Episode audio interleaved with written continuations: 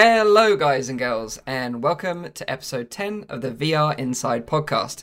This is a weekly VR, AR, and MR talk show that is live streamed every Saturday on Nathie's YouTube channel.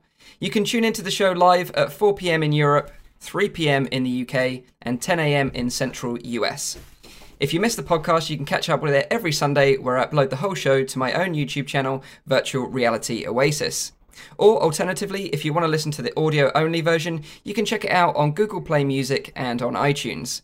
If you have any questions or comments during the show, please put them in the chat and we'll try to answer as many as we can.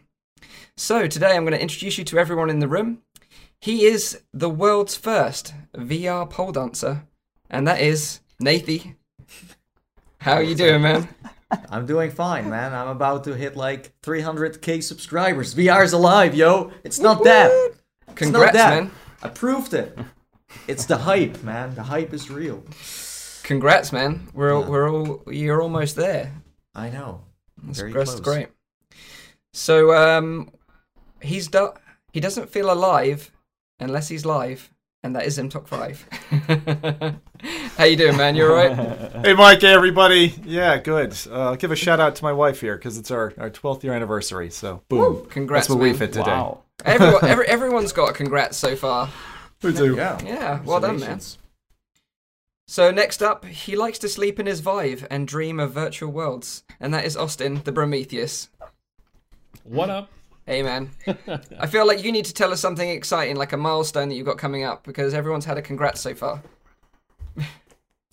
Uh, I'll leave you to think about that. I, I'm thinking about uploading a video again. Oh, well, Hey. congrats, man. Yep. Wow. Yeah, I'll get behind that. I There like you it. go. And next up, we have got the fastest YouTuber alive. He is back, the rowdy guy. Exactly, man. That's me. I bought a new microphone. That is nice, right? Yay, I- I don't congrats have to it- you I- as well. I well. don't have it yet. I don't have it yet, but uh, it's coming. It's coming my way. Nice. And last but not least, myself, the host of the show, Mike, the bearded bald guy from Virtual Reality Oasis. Uh, I've got a bit of flu coming on, I feel, so hopefully I can hold out for the whole show. Maybe in the chat I can get a prayer. So for each prayer, I gain one HP. Uh, so uh, you can help me. You can help me through this, guys. So in today's episode, we've got a busy show. We're going to be talking about Harry Potter Wizards Unite, which is an augmented reality game. We've got Jamie hein- from MythBusters. He's making his own virtual reality shoes. Uh, we're talking about how VR can help those recovering from illness and how it can assist those with disabilities. Uh, Scalpel VR, which is going to be helping surgeons in the future. Uh, a VR Guinness World Record has been broken. Uh, Moss PSVR, the Samsung Odyssey, and Onward on the Oculus Rift. So we've got a jam-packed show for you guys. So I hope you guys enjoy this one. We're going to kick off the show straight away with Harry Potter AR, which is uh, a new game called Wizards Unite.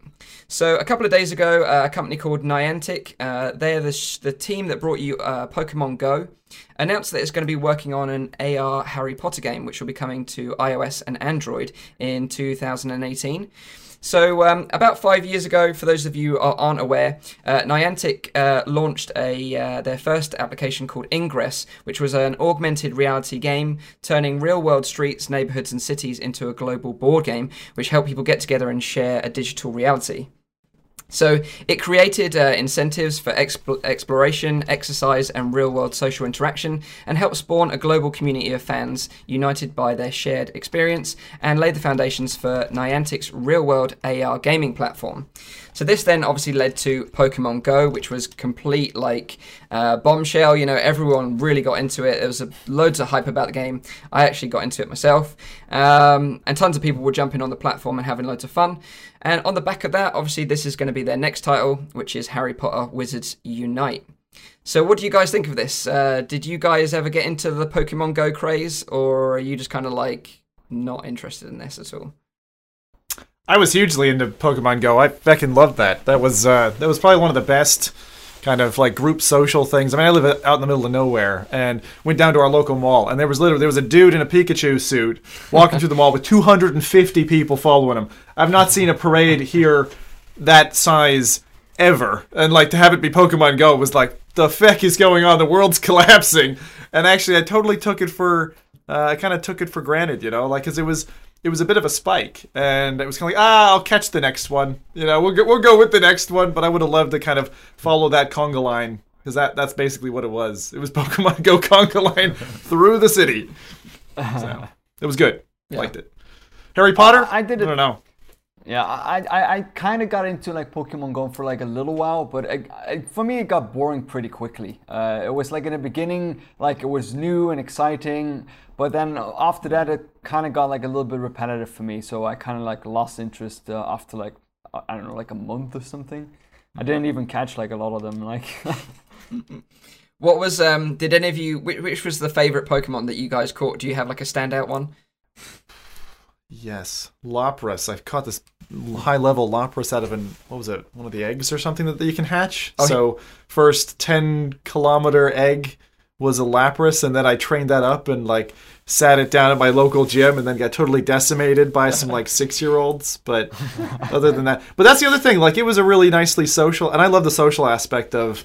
VR, AR, all these technologies. Like we we made friends with people who were just out and about, sitting at a stop. It's like, hey, you're doing this too? Okay, who are you? You know, and you get to know them. So now, like walking down the street, you get to know those people.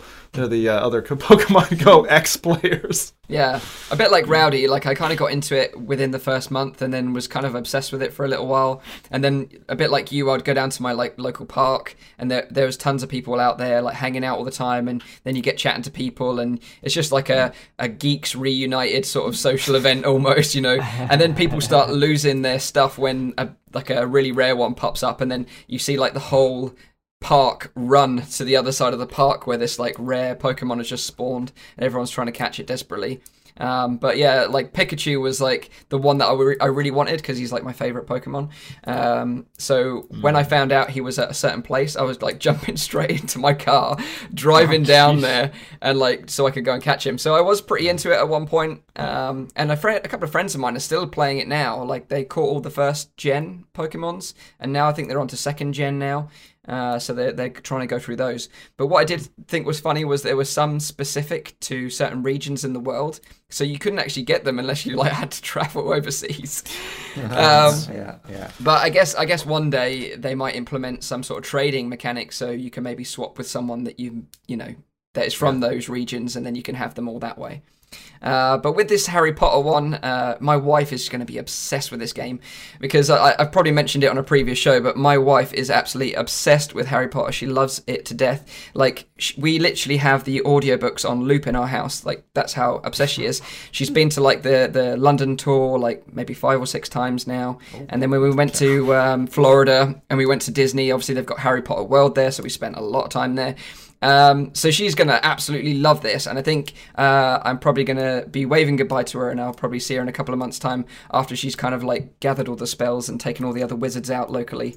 So um, yeah, if you're if you're local to us, you're going to be you're going to be have to be careful because my wife's going to be coming after you. What what platform is this going to be on, Mike? I didn't catch that. So it's going to be mobile. So uh, iOS and Android uh, is going to be the platforms, uh, and it's called uh, Harry Potter Wizards Unite. Um, so apparently, uh, players going to be uh, learning how to um, cast spells, explore the real world and neighborhoods and cities to discover and fight legendary beasts, and team up with others to take down powerful enemies.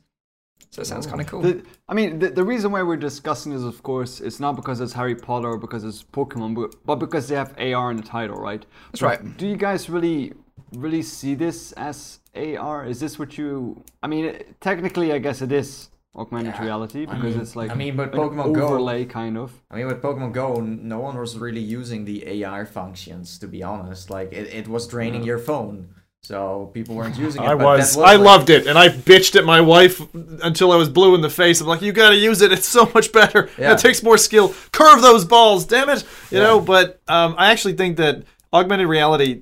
I never played the game, but there was a game. Maybe some of you will know it, where like zombies were chasing after you, and you held your phone up and you'd move it around.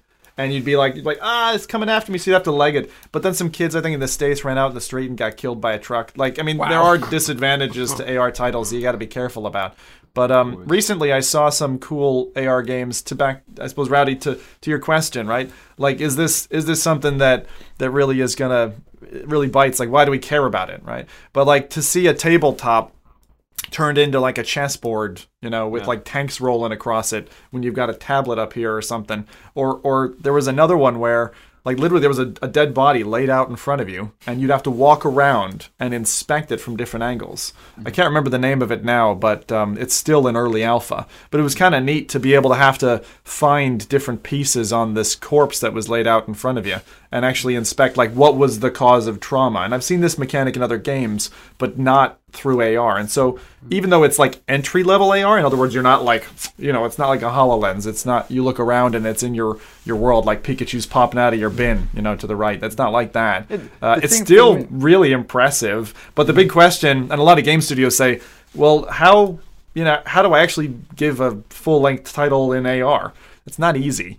I mean even pokemon go is very bite size you know Yeah, the, the thing for me is, I mean, what you described as well, like if you have a table in front of you, you can walk around it. But I didn't really get that from that Pokemon game back then because it was more like an overlay over the over the over Yeah. the thing. And once I started like walking around, it, it, I couldn't walk around the Pokemon or something. yeah, yeah you're right it's faked ar it was right? just fixed on your screen, and Yeah. it, it, yeah, for me that didn't really feel like augmented reality. It was more like an overlay over my over my phone. Yeah, basically. and it's like Nathie said, you know, a lot of people turned off the AR function, and I actually did that myself because, like you say, it was draining my battery. And I know a lot of people were like were buying up battery packs like there was no tomorrow because they were obsessed with this game. Uh, so it'll be interesting to see how Niantic uh, implement AR in this one, whether it'll be very similar or whether it'll be something different. But like you say, Rowdy, about AR, like the thing is with AR on mobile, I get what Apple are doing right now because they're pushing AR big time, but it is just like looking through a small window um, and having something projected overlaid onto your real world until that kind of is right up in my face and Yeah. a bit like HoloLens or you know something similar where I'm just naturally looking around and things are then are augmented reality jumping up and down in, in my uh, real world environment then I'm not going to be that interested in it but it's just it is like an AR application so I thought it sort of deserved Mm. a mention on the show Yeah, no, Yeah, it, it, so, it sounds cool. I'm, I'm really curious what it's gonna be and, and how you team up with other people. Like, what kind of like, do you really need someone else to beat uh, a certain beast, or do you, do you need to find someone in a certain area because they got like they are like having a special, or you know what I mean, like special powers or special spells that. That's the person you need, and and you need to go all the way to the other side of the town to ask that person, like, hey, uh, I need to go there now, and uh, hey, maybe you wanna team up with me. So like maybe this is like even better than Pokemon Go, where friendships are even like more because you didn't really need it anyone else. yeah Pokemon Go, yeah, you could ask for advice, but now you need to play with other people. Otherwise, you will not be able to win. That would be interesting. Like, especially like you say, they could use the houses almost as a team dynamic. So almost like you had to team up with other Slytherins or other Hufflepuffs to take Yeah. down a certain creature together. Like that would actually be pretty cool. Sorry, I'm the uh, like your wife and I are on opposite ends of the Harry Potter spectrum. I gotta say, You Oh, know. I, I fell, as, I've fallen asleep twice in that first film, and like I, I have never fallen asleep in another movie. like, That was that's that's the level. I didn't read the books either, but I did. You you know, I, I appreciate what's there, and people have told me like read the books. Don't Yeah. don't don't judge a Or- book by its movie cover. Or or play Yeah. the Lego game of Harry Potter. Yeah, that is amazing. My wife loves that too. Yeah. Yeah, so, but I was gonna, I was just gonna say this has a really nice parallel um, in some other news that splashed out this week that I found quite interesting as an Apple shareholder. That they have confirmed that they're working on a separated, distinct operating system other than iOS, um, and a successor product to the iPhone that will be an AR, what sounds like an AR headset that's standalone. Um, and apparently, that in its demo form will be available in 2019 with a consumer release as early as 2020. So we're looking at two, two and a half years from Apple. I've been waiting for Apple to make any kind of comment because they've been patenting up and buying companies like mad. And you know they've been tinkering in the background. But like Apple do, they're trying to leapfrog everybody else. So Yeah. AR is interesting, and this this this Harry Potter game is is like another stepping stone, isn't it? You know, you, we we had the big craze last summer. I was surprised there wasn't a copycat this summer. Obviously, um, Pokemon they they did like Series Two Pokemon or something like that. They, they tried to you know capitalize on that again. Yeah. But I'm I'm kind of surprised that no one else jumped in there. You know, I think guess it's just. I think it's just such a huge undertaking because like Niantic basically turned the world into a playground, and the amount of work I can't even imagine the amount of work that was involved in that. Um, so I, I guess It was that- based on. It was actually based on a predecessor game. right. Um, do you know the, the Google game? What was that called? Um, Is does it- anyone else know what I'm talking Is it? Ingress? Is that what you're talking Ingress. about? Yeah, yeah. So Ingress. all the data points and everything from Ingress, they basically just did copy paste. Yeah, yeah. You know, and then just Yeah, yeah, laid yeah, yeah. another game world over it, which was very smart. Yeah, yeah, Of course. Yeah. So that'll But be that's coming. basically what the, what they did with the Pokemon games as well. eh? The original Pokemon games, there were also like concepts that existed already for a long time before that, but they just used the franchise and made it more popular. Yeah, Smart. Yeah, but Pokemon Go just totally fits into that whole gameplay style around the world. You know, like Harry Potter is a little different. Of course, yeah, uh, joining up with other people, cool. But with Pokemon Go was like really you are a person that is out in the open trying to find yourself a Pokemon. You know, it mm. totally like it could happen in real life pretty much. I think that's the way I see some of the benefits of, of, of experiences like this is that it does make you go outside. So if you're a bit of like a VR nut like we are, like stuck in our little Smeagol caves and don't Yeah. ever leave, then this is kind of pushing you to go outside and actually get some sun on that face of yours uh, and, and get some exercise, which is, is important in life. So uh, I do admire that, that aspect of it. Gets you out, interacting with other people and out into the real world. So Yeah. that's kind of that's kind of nice. Being a wizard in real life. Be a wizard. You're a wizard, Rowdy. Um, yeah, so moving on from uh, Harry Potter, we want to talk about another hardware thing that's coming. So we tend to have a bit of a hardware discussion at the beginning of our shows just recently, so this is going to be no different. So this is going to be VR shoes. so Jamie Hyneman, uh, the guy from MythBusters, you may know this guy or may not. He's a bit of a crazy inventor guy, and uh, he is looking to sort of solve the problems of locomotion in the real world whilst we're experiencing virtual reality games and experiences. So we've had uh, devices in the past like the Omni, other treadmills, harnesses, and all sorts of other bits and pieces, but they all seem to be big and bulky and are going to literally take up a room in your house. So what this guy Jamie Hyneman's come up with is an idea to produce some virtual reality shoes.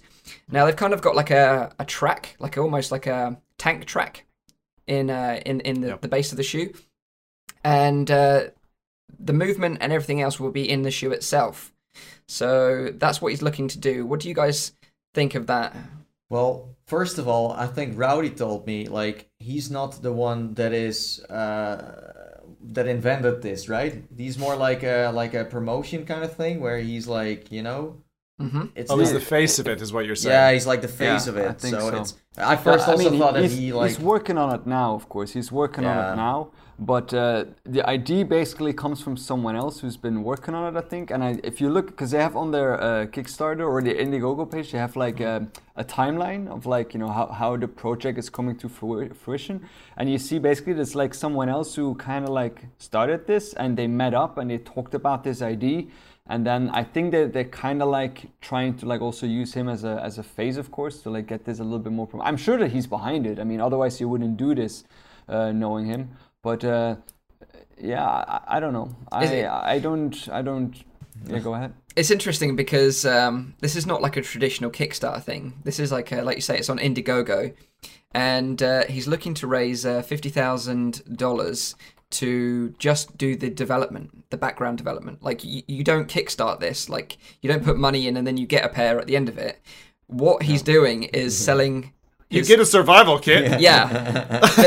this, this is what I was going to get Hyneman's onto. survival pack. So this this is why it's super strange for me, and like I, I kind of laughed when I read through this. But essentially, what you're backing or what you're paying for, you're paying seventy five dollars for a Jamie Hyneman survival kit, which will then fund the background development for these VR shoes. So that just doesn't make any real sense to me. But this is kind of how he's going down the down the line with this one. So uh, I got the I got the uh, the timeline on the on the stream right now, so you can see that in 1987, uh, Jamie himself he bolted some drill motors on the back of ro- ro- rollerblades, and I think I even did like an episode in the, in the show uh, where they did that as well, tried to make like those rocket shoes. But I mean that's not really the, the same kind of thing. And then in 2010, so that's a, a long time later, they uh, actually meet up with a, a, another designer, Edmund, uh, who is a multiple award-winning uh, uh, products uh, designer, and they start uh, joining uh, work there. So I mean, it, it is a two two-person project. Then this one. Yeah.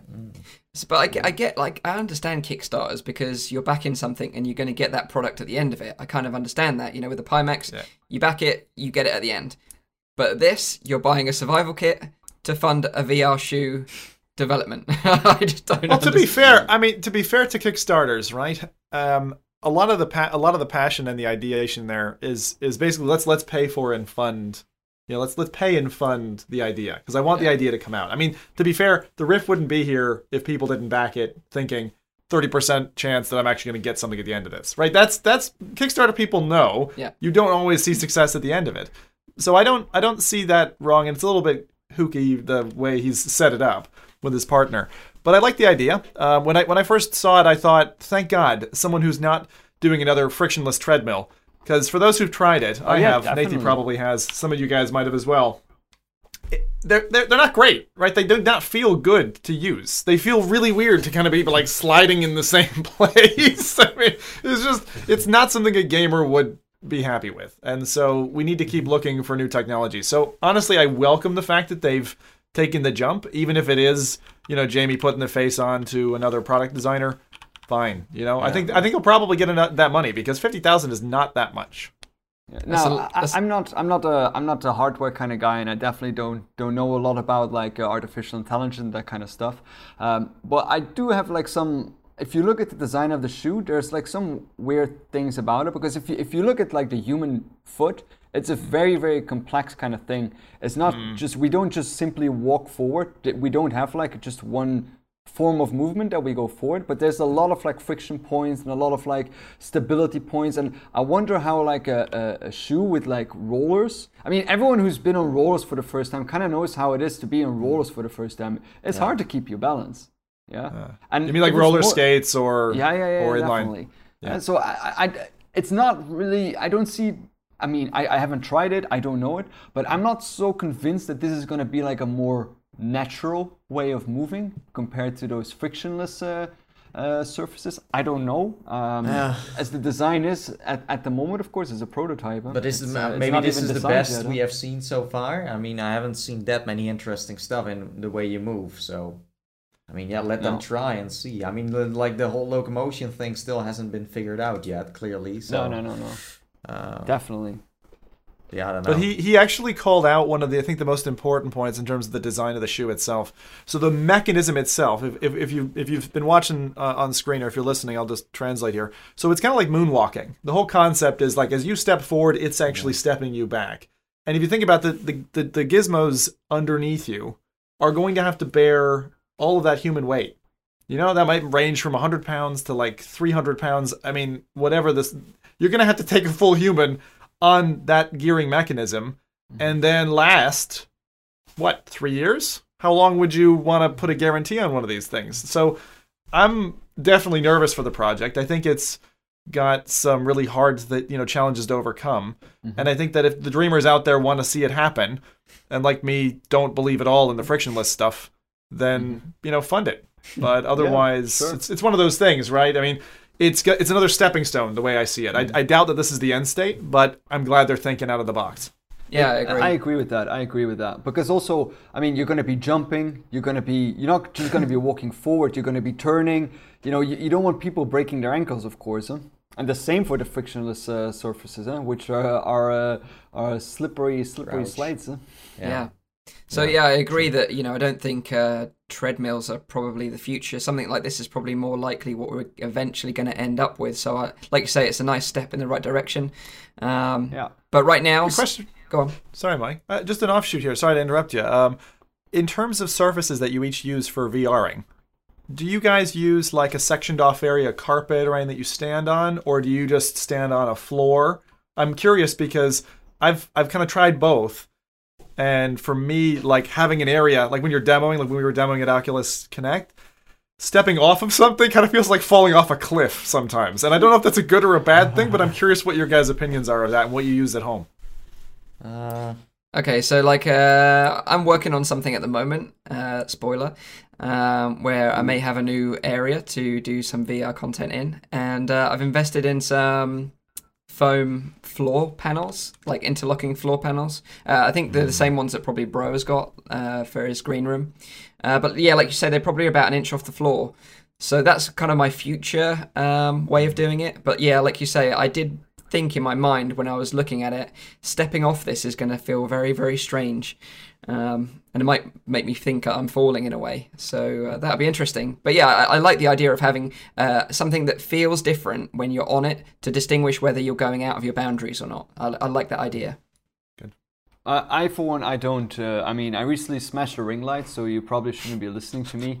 But uh, I, I, I just do it on my on my plain floor here, just plain floor. Yeah. Yeah, I think it depends. Like I I've been using uh, a rock for a while, but then I was like, yeah, I don't know about it. You know, it was for like for me it was like for two reasons. For yeah, not stepping off it, also for not getting cold feet. Plus it looks nice on camera as well, let's be honest. Um so I mean I tried it, but the only like I think the only really useful thing about like having one is when you do, for example, the Sonic VR thing where you start just walking while you need to jog at one place because then you know you never you know but that that's the only thing i noticed that if i got one laying on the floor then i'm not going anywhere pretty much well if you get too immersed in a way uh, then that's gonna save you as an extra next to like the boundaries you have For, Yeah. for me as well with the Sonic VR, I was like uh, off the screen like for like Yeah. I think seventy five Yeah. percent of my video. yeah no, that, that's it that's why i put like a little blanket on the floor taping it in the middle mm-hmm. so i knew i was staying on there. But even then it was hard to stay on there because you kept on walking next to it. So let's say for jogging things where you kind of need to do like the fake walking Yeah. it's it's perfect. But i mean yeah again if you don't want to have cold hobbit feet then it's very nice. That, that leads on to a, just a quick second question: shoes or no shoes? Do any of you actually VR in shoes? sometimes uh, I sometimes do that. never do? tried that I find it's dangerous. Yeah. Like you can wreck your equipment if you use shoes and you can't feel that cable that you just stepped on. Yeah, no, I agree. Yeah, I, t- I don't wear shoes. I, shoes I, I do I, I mean it also depends of course on the game that I'm playing if I'm, st- I'm if I'm playing something that is more standing then I probably won't I won't uh, take off my shoes of course if I'm gonna be like uh, playing something like I don't know like Onward or Pavlov or something where I'm gonna be like you know doing a lot more movements and turning around and that kind of stuff I'll probably take off my shoes I mostly do it on socks anyway yeah, Yeah. yeah. Alright, cool. So there we have it. What about you, bro? Like, what, you've got those like foam padded floor tiles, right? Yeah, I use the foam pads, and uh, I, I don't know. I like being able to feel if I step off of it because then I'll know, like, all right, I'm getting too close to this side or whatever. So I'd say, other than the fact that it's a green screen, the one thing that I really like is being able to locate myself a little bit better. Yeah. Because you can't always, like, just trust where you instinctually think you are, you know? Yeah, yeah, that's right. And you you actually smashed your ring light, did you say, Rowdy? uh, yeah yeah I did it it it was it was really I almost smashed everything the camera the ring light How? Tell us how. What were you Uh, doing? well, I was, I was, uh, I mean, a lot of people have been asking me to finish a Lone Echo, and I've been slacking on that part a little bit because I haven't been able, because there's so many games coming out, I want to show so much stuff. So I was like, oh, let me just like boot up Lone Echo real quick, and uh, I started the game and I was playing, but I didn't do my setup as properly as I normally do it. Like I make sure my table is far, far back enough. I, I, I- make sure that the camera is out of my reach. So I was like, ah, it'll be fine. It's only lone echo, you know. It's not like I'm like you know playing like a crazy, Like crazy game. or But something, What, what yeah. you what you do do in lone echo is, a lot is you, you grab a lot of things.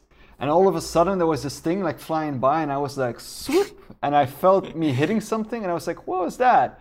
And I took off my headset and I saw my camera go like, and I managed to catch my camera still. It's still switched off, but uh, I mean, I managed to catch it. But my ring light went like off the table, and it just like uh, sparks was everywhere, and um it was Wow. over, over and done Wow. with. Yeah.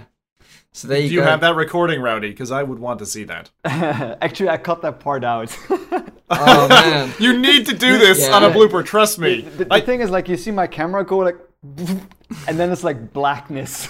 yeah, but that you'd be surprised because like like uh, my wife convinced me a few times to kind of take take clips. Actually, more of my more popular stuff when it's been accidents like that. Like I was in selfie tennis in my room and I've got a, a naked bulb hanging and it's the it's the it's the nasty kind. So as I was like serving serving higher serving higher and then clocked it and it smashed. I mean glass went everywhere in my room. And this is the stuff with like the lead in, in- inside it, so you're supposed to air the space out for like three days. I was finding little bits of this around my room for easily three months after. Wow. I, I mean, I often played like multiplayer games with Nate when I was uh, um, in the beginning of my YouTube channel, and I had this like big chandelier above me. There's still like videos of me like uh, playing Gorn and stuff like that, and you just see me like hitting it like, and it was you can see almost every video it started to like go like lower and lower because I even smacked it out of its um, out of its joints in the Wow. of, the of the ceiling. Yeah. That is VR hilarious. Yeah. So you got to be careful, and maybe these shoes will help, maybe they won't, but who knows? We'll find out. If you want to back this project and get yourself a Jamie Hyneman survival kit, you know, if the end of the world happens, you got to be prepared, right? So you get a space blanket, a first aid kit, a flask, duct tape, multi tool, torch, and more importantly, an axe. So all this comes in a lovely box for the low low price of $75 and you can back the development of these vr shoes by buying one of these survival kits so uh, we're not quite there yet where you've got like a giant hamster ball in a room that's kind of what i want a big giant That's hamster what I ball that i can just run all day all on Exactly. go to my little pipette of water and and then uh, jump back in my or, ball Or, or, there's something else that's really cool is where you have like those uh, those uh, you, you've probably seen them all like those robots where you can like um, you need to step in and they give like feedback to your feet, so you yeah. can like walk upstairs and it feels like you're walking upstairs. You haven't seen that, Zim? No, I've not seen that. So is Uh, it like uh, a boot?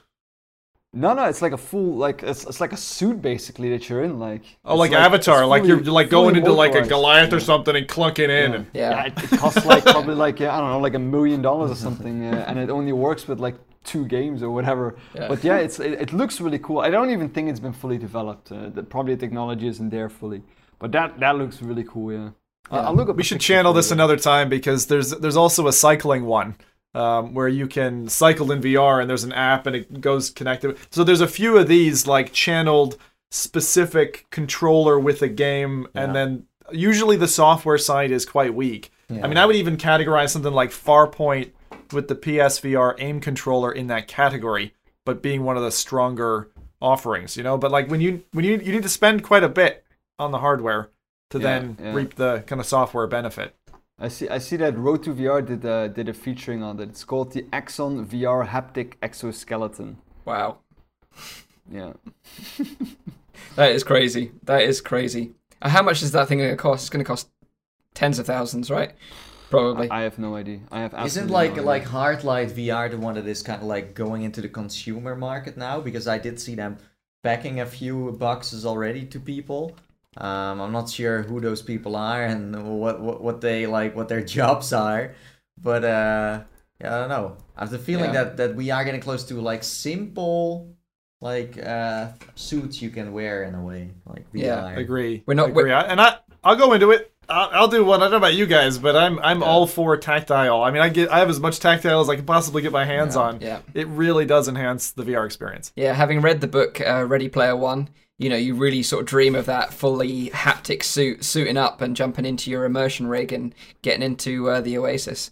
Uh, but yeah, so um, moving on now to how VR can help those recovering from illness and how it can assist those with disabilities. Now, this is like a really interesting topic, and you know, we normally talk about games, but I just kind of wanted to touch on like how VR can help other industries because there's so many other industries that are adopting VR right now. So uh, I watched a short documentary by University Libraries uh, called "Walking with Reality." Uh, I'd definitely go and check it out. It's only like five minutes long, but it's a really touching story uh, about a guy called Evan, who's a musical major at the University of Nevada. Now, Evan is confined to a wheelchair, and he has this friend at the uni- university called Harry. Um, and Harry kind of uh, is kind of a bit of a free spirit kind of guy, and he likes to go to this annual festival called Burning Man. Now, you may or may not have heard of Burning Man, but it's like an annual festival that happen- happens in uh, Black Rock City, which is in Nevada. And it's the kind of place where you can be a free spirit and, and people kind of accept you for who you are rather than what you have. So it's kind of like this really nice vibe going on there. So uh, Harry would go to these festivals every year and come back and tell Evan. Obviously, Evan's like a, a musical major, so he's very interested in this kind of world. Uh, and he, he, because he's confined to a wheelchair, it, it wouldn't stop him from going to it just because he's in a wheelchair. But he also suffers from asthma.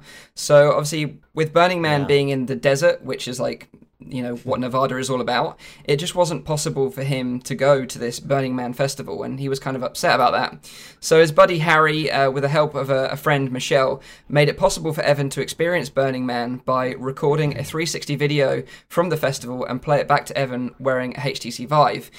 Now, it's it's a really emotional and powerful video to watch because when Evan eventually puts the headset on and he looks around for the first time and he's actually at the festival and experiencing what it's all about, he gets really emotional and like, you know, tears start rolling down his face and he's just completely amazed by this world that he's been transported to um, away from his chair that he's he's he's in.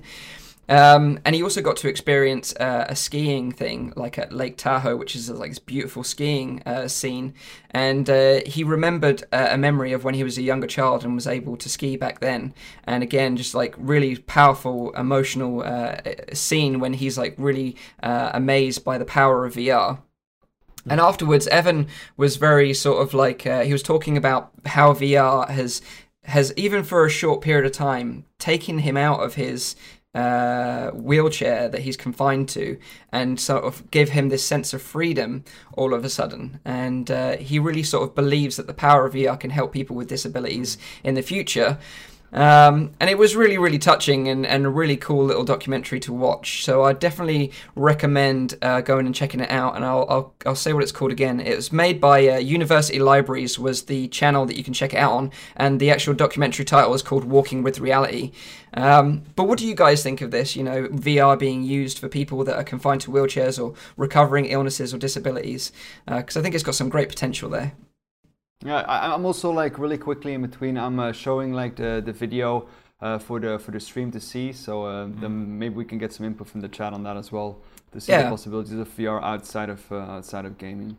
But yeah, I mean, you you you guys all know like what what my kind of field is in like the the real world. Let's say. I mean, I, I am a neuroscientist and I I work a lot with this with this kind of stuff, uh, and uh, also in conferences so we see that VR is being used like a, a tremendous amount. Uh, but it, the potential of it is, is huge. Eh? I mean, it can be not only for people with like physical and mental disabilities, but also for like uh, uh, people who have like some kind of traumatic disorder, yeah. post-traumatic stress disorder, uh, anxiety. There's so many possibilities for VR to have a very, very strong place in. Uh, for people with obsessive compulsive disorder, to, to, to have like that that kind of technology, uh, I, I can see that being used in like hospitals in a, in a very very short time, and in uh, psychological centers, psychiatry, um, prisons. Uh, there's so many possibilities for this uh, for this kind of technology outside of the world of gaming. Yeah. Absolutely, hundred percent. I mean, I one of my first back in 2014, one of my first um, social engagements was with Elite Dangerous, and we connected with a dude who was he was living in Colorado, um, veteran, you know, uh, PTSD sufferer, and he said, "Guys, like I'm a bit, he, he know he knew he was a bit socially cut off, right? But he was like, mm-hmm. I got this headset. I fucking hate the people around me, right? My world sucks, right? And he said, but I can step in here and connect with people I like, you know, and that's that's everything to me. Like that was, and to me that message hit hit home. Uh, like you, a little bit rowdy. So I, my first kind of professional job was uh, was as a hospital porter. So I, you know, I was involved with a lot of traumatic stuff in that environment, watching people, you know, go for amputations, watching sick kids, uh, watching people die. You know, I used to shelve bodies and things like that. Kind of an exciting job. Um, but the applicability to that in hospital environments, it makes me mad that people don't have it yet. Because when you see this emergent technology and it's out there, and someone's stuck in a hospital, hundreds of thousands of people are stuck in a hospital right now don't have access to this technology, and it could help yeah. immensely. That feeling of being cut off from the world, isolated from family, not able to do your job. I mean, it could seriously have a, of an, an impact here. So. Yeah, I love it. Yeah, totally. It's amazing. And and talking about the hospital environment as well, like I actually watched a video whilst I was doing research for the show, and it was where VR was being used, where a patient was actually being operated on, right? So this is like uh, Jesus. so yeah, yeah, the, Really? yeah. So the, the the patient actually had a VR headset on, and they were saying that with the headset on, they could use a local anesthetic rather than a general anesthetic. So the difference, obviously, is with a local, you know, you're still conscious at the time of the operation, um, but a, a general anesthetic, you're completely unconscious, so you you don't know what's going on, uh, because there's risks involved in in using a, a general anesthetic. So they were saying that there was less risk involved when they used a local one, and then put the patient in a VR headset, so they were kind of immersed in another world and not thinking about what was actually happening to them. Uh, that they could conduct the operation in a safer way with less risk involved. And I thought that was pretty interesting as well. It was quite exciting. Yeah. And also, actually, from like, if you look at it from like uh, the other side, I mean, people, especially because I work a lot with like psychological disorders or psych- psychiatry, psych- psychiatric disorders, um, to have people who are completely healthy experience what it's like in a way to be autistic, to be deaf, to be blind, to be having tunnel vision, to be having PTSD. These are depression. These are all things that you can now simulate in a, in a, in a VR world to make people more understand what it's like that some people are pe- experiencing on a, on a daily basis. So also in terms of like increasing awareness, I think that uh, VR is a, is a is a very very strong feature. Yeah, that's Yeah. incredible. I've never, I never considered it that way. Uh, you know, being able to open someone else's eyes o- up, you know, to what it is like to experience something like that. Yeah, that's that's yeah. really interesting. And also, like the way I kind of think about the future, and I always kind of think about uh, like um, homes for the elderly. You know, in a way, especially people that suffer from Alzheimer's or dementia. Like we've probably all had loved ones, you know, elderly loved ones that have that have fallen to this like awful illness but they sort of tend to lose their short-term memory but you know can rem- remember sometimes uh, things in the past. But if you could transport them to a time where they remember uh, or, or like a tranquil beach or, or something like that and surround them with things that they maybe had when they were growing up like musical references or tv trailers or uh, food items that were available back then or you know recreate streets that they used to live on then that could maybe make them more comfortable and relaxed in a way um, that they would be happier in these environments um, Yeah. so And I'd actually go another step, right? Roller coasters, T Rex about to eat you, you know, alien on a spaceship. I'm not joking, right? When you're frustrated that your body's failing you, being able to escape from that and say, I want to do something extreme, hmm. you know, put my 90 year old granddad into a porn scene, whatever, right? Like, you're gonna really, really, really enjoy that that kind of material because it's hmm. freeing, mm-hmm. hmm. and that's in the end what age, you know, unfortunately takes away from you. yeah That, that's basically what all of us do as well when we play games. That we we kind of like want to escape uh, from uh, from you know the daily drag or like the uh, the, the work or like uh, troubles at home or whatever. I think that's a, a very very strong feature for for VR indeed. Yeah, absolutely. I hope that when I'm old enough to go into a care home that they have this, just so I can just get plugged into the matrix, just plug me in, and then I'll be happy for forever. Then, and you know, until I'm ready to to shuffle off. Um, but I don't know if you've, uh, if any of you guys have seen the TV show Black Mirror uh, by Charlie uh, Brooker. Uh, it's one of my favorite TV shows. Like, if you haven't checked out Black Mirror, you should definitely check it out on Netflix. It's all about kind of like the dark side of technology. Um, but it's got this amazing episode, which is my favorite episode, called the San Junipero episode. And I won't spoil it, but it's basically all about like this exactly what we're talking about now. Is that like kind of when you're older and or you're really sick and you're confined to a hospital or a care home, that you can still live your life but in a virtual world. So you know you can you can change your avatar to be a younger version of yourself and relive like some really great experiences from your lifetime but in a virtual world. And it's a really really great episode and it's a really great show. So i definitely urge you to check it out. It's called black mirror and it's uh, available on netflix. Probably Yes. worth reflecting as well on any content that you guys have had in this space that you think was particularly good, whether it be health education or something along the lines of putting yourself in the shoes of someone else. There was actually can't remember the name now. There's a new title coming out about it's basically PTSD simulation. Um, and I will I'll pull the name a little bit later. Maybe we can talk about it next week uh, if I if I can pick it up. I think it started with an R, but I can't remember it now. But it actually the thing that you said, Rowdy, made me think: How long will it be before we have someone who's lived enough time? And those of you guys, you'll know, like you form memories when you're in VR. It's not as if like you're super aware of your environment at that time. The memories you're forming are what you're experiencing live. If you're in Onward or whatever, which we'll talk about later. I wonder how long it's going to be before someone experiences the effects of PTSD from a virtualized environment that's around them. I'll bet you that'll Yeah, happen at some point. Definitely. I mean, the, the, the more realistic it gets, uh, you know, the, the the more troubles it will bring as well. But I still think that the, the amount of benefit uh, outweighs uh, any kind of. Uh, Agree. I mean, I, I still I still don't think that's uh, it's the same thing to be shooting someone in a virtual world than it is uh, to be shooting someone in the real world, and also the uh, the amount of impact that you receive from being at a scene like that is also uh, tremendously different. Because, I mean, a large a large thing associated by with the PTSD is of course the stress that you that you receive during that time that you're there. And I don't think that most people playing Onward are uh, extremely stressed or afraid to die.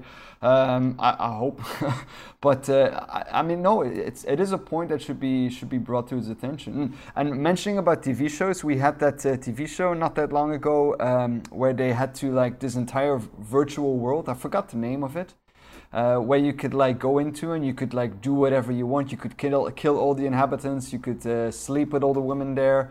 Um, I, I forgot how it was called now, but it was. Uh, Are you talking uh, about uh. Westworld?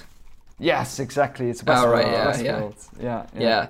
and then yeah, that was like uh, people paying to go on this holiday where they there was no boundaries and they were in a, a Western environment, uh, and like you say, they could just sleep with whoever they wanted to, kill whoever they wanted to with zero consequences, and it really Sign me up. I'll do it. but it really showed off like the dark side of people's uh, nature. You know, all of a sudden because they've got all this freedom and no consequences, well, they they really tap into their dark side of their personalities, and it comes out, and it's a very Well, I interesting mean- show.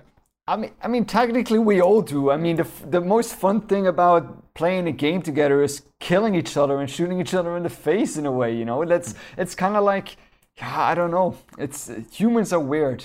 Humans are weird. Yeah. But uh, I think that like one of the reasons why VR healthcare isn't like something happening that much yet is because uh, my brother has been doing some research on this. So let's say if you got like a serious psychological problem, then you can't just like if you build an app for those people, you can't test them on those people first of all. That's that's not gonna happen because then you never know what the effect is gonna be. So you need to first of all like have something on paper, think about it, test, test, test. So before they they are done testing, that that takes years before because there's so many things like like I mean I don't really have a psychological problem, but I'm sure there's so many things you need to think about before you actually let someone go into VR and it will help them in a way. Like we're talking about like the like the extreme kind of things, you know, like if you're in a wheelchair then yeah, of course you can fly and you can, you know, things like that. But if you got like a serious problem and you're in a wheelchair and you're like kind of screwed up, then uh, you know so that's what people are working on here in holland at least.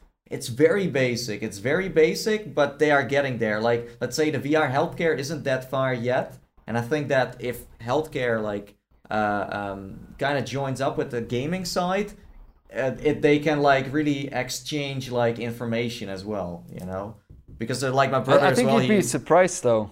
I think you'd be surprised with uh, with how much that they're uh, allowed to test on uh, on those kind of people. Because you need to understand that for a lot of those people, they don't see uh, any other solution. So anything they can try, they will grasp that with two hands. And if that's a, a traumatic Mm-hmm. traumatic experience or whatever, they will still still take that risk. I mean, you need to imagine that. Uh, just, I mean, if you have a physical disease, like for example cancer, you will literally do everything, every experimental treatment that you can get, you'll probably take if it has even the slightest chance Yeah. of uh, of making you better. And if it makes you worse, well, I mean, how much worse can it get? That's how a lot of those people reason. And of course, I mean, uh, you have gradations in that, but you have people. I mean, I myself I work with people with obsessive compulsive disorder, and you have people who are so far in that disease that they literally they don't have a life anymore. They they they are so conflicted in within themselves and so distraught and so th- their life is, is nothing is, is worth nothing to them huh? and they go severe brain surgery which has a which has a risk of of leaving them uh, as completely disabled which could kill them but they take that risk because they see their life okay. at the moment not as a as a as something valid Yeah, but I also think those people that that say like, "Hey, I want uh, you can test this on me," is of course very useful. But I'm sure there are Yeah. also uh, things where they can't just test it because it will, you know, affect those people in a way that. So yeah, but I think it's gonna take well. But on the other side, like my brother went to a few companies and they they do kind of know like the basics, but let- let's say from like a gaming perspective, uh, they can Yeah, also yeah, yeah. get a lot of inputs and stuff like that, you know. And uh, Yeah. yeah, we'll see how that that is going to like evolve in a way. But it, it's Yeah. it's good to uh, like like keep an eye on that. Yeah, very. You're saying kind of the input output side because you you need to before especially for the complex array of of of issues you can have in the mental space, right? I mean the amount of uh, challenges you can have there, what you inject and what you put them what you uh, Yeah. put them through. Yeah. You know, you don't know what the outcome is going to be. So that's your your comment about it taking years to develop a solution that's Yeah. that's reliable and something you can trust. You're not going to do do more damage. Mm. Yeah. Rowdy, you got a good point about saying that people are willing to kind of grab whatever. Um, Yeah. Before we just move on to the next piece, I would just say that um, there was one title that I did, and if you get the opportunity to do it on Gear, uh, I would recommend it. But it, in terms of a, a stressful experience, it was worth going through. Uh, the level of stress going through it, I think, was quite high. So if you don't like that kind of thing, then stay away from it. It was called Dispatch, and I mentioned it, I think, on one of our past shows. But Mm-hmm. it puts you through as if you're a 911 operator and so you're hearing an emergency scene but it puts you in the scene like for instance the one that got me very strongly was it was a woman and trapped in this in this room and she's phoning up to say that this man's trying to assault her and and, and probably looking to kill her or, or something like that. And it's quite intense. Like it is intense to the point where i don't think i'll forget that scene for years you know? And that's why it brought me to thinking back about I don't know, Resident Evil and getting chopped in half in that game. I mean, there there are things that you end up remembering as memory and not just as oh that was a movie I watched, that was a game I played because you went through it in VR. Yeah, yeah, I'll have to check that dispatch one out. That sounds quite interesting. Is that um, on Steam or is that s- uh, So that is Gear VR Gear VR? only. Gear VR. Um, okay. Which is why I said because usually the Gear VR platform I find to be very restricted in terms of what it can do and the uh, evocation of of feeling and emotion in you. Yeah. But I was really impressed by that. I don't know if um, Dispatch is coming to PCVR, but if you get the opportunity, absolutely check that out. Yeah, very, very interesting. And kind of moves us nicely onto another segue, which is uh, an up and coming application called Scalpel VR. Kind of links us in nicely with the kind of medical world of VR applications. So, this is an application that can actually help train doctors uh, to become sort of surgeons and um, actually complete operations in VR. So, it's not like kind of like a surgeon simulator where it's kind of a bit like uh, cartoony. This is like deadly serious stuff. So just be warned that the kind of the, some of the clips that we might show you might make you feel a bit uncomfortable. So feel free to like just look away for a little bit. They're not like really extreme, but you just want to give you that kind of warning. Uh, for for audio listeners, it's kind of like a little um, video showing uh, the mechanics of this kind of application, and it's a guy working on a um, a dead mouse. so there you go. But ba- basically, Scalpel VR is uh, developed by a guy called Kay. He's a, a postdoc. What was that? It's, a rat. Oh, okay. sorry, uh, not a, not a mouse. Uh, it's a rat. Uh, but this guy Kay uh, is a, a postdoc uh, researcher at the Imperial College of London's uh, Department of Surgery and Cancer. So this guy is like seriously legit. Um, and this app is for the Oculus Rift, HTC Vive, and Windows mixed reality headsets. And um, Scalpel VR allows you to take the scalpel in hand and attempt to make accurate incisions into flesh. So what he's kind of done in this application is kind of replicate. Sorry, you said accurate and I'm seeing I'm, I'm- I'm seeing him rip the rat in Yeah, I, half. I'm trying to watch Jesus, this as well now. It's, it's, Uh, it's very useful, that's for sure. But it's uh, yeah, I'm, I don't know. so so that's that's kind of what he's working on. Like maybe this is very Yeah. very early days yet, but what what he's kind of simulating is like you know obviously with with flesh you know and and skin you kind of got to cut into it a certain way and things kind of you know the way you make the incision is very important. Yeah. Um, and obviously like you say you can have uh, you can do the the autopsy on a dead rat as well for example. But it's not just about using a scalpel as well. Like he's also developed a surgical thread simulation for suturing uh, that allows you to tie uh, the cuts back up post procedure. So um, I just kind of feel like this is kind of like a really interesting way of, of, of training because I'd imagine doctors at the moment probably use like uh, pig skin or something similar uh, to practice cutting and and and, uh, and suturing on. Uh, I'm not 100% sure on that, but that's my best guess. Uh, but this is kind of like uh, an interesting way to to practice without having to keep on you know buying these like dead animal carcasses and practicing on those. Um, so yeah, it's, uh, it's the final application will sort of release with a full range of different surgeries that you can complete uh, uh, with instructions allowing you to practice each procedure carefully. So there we have it. Scalpel Oh, that's VR. pretty cool. Is this going to be Yeah, saleable? So are we going to be able to buy this? I have no idea. I have no idea actually. There's no real uh, information in terms of where you can get this from. I don't think it's going to be available on Steam VR. I think it's going to be like one of those things that just for the like- medical world. I mean, imagine if, if Nvidia, for example, like lets their industri- industrial like video uh, cards and stuff like that just uh, do the thing, then you got like really nice physics-based uh, stuff you can do, you know. So this is like, I watched the video. True. It's kind of well, I mean, that's not my uh, cup of tea, but um, uh, it's it looked kind of basic, but I think that this can be very very cool because I mean, computers are really smart nowadays. So yeah. Uh, but also, like, I think getting feedback from new controllers, like future controllers, is gonna help a lot as well. Like, if you don't really get the feedback, like, I, I think that if, if I would have like a rat, I'm not going to go into details, don't worry. But if I would have like a little knife thing, then you you feel like a, a little bit of a farce too, right? When you do that. So I hope that's also gonna like this is kind of basic, Expecting but tactile. you know what I mean? Yeah. Yeah, but can I you, actually think the, the I think this is going to whet the palate of insurance providers.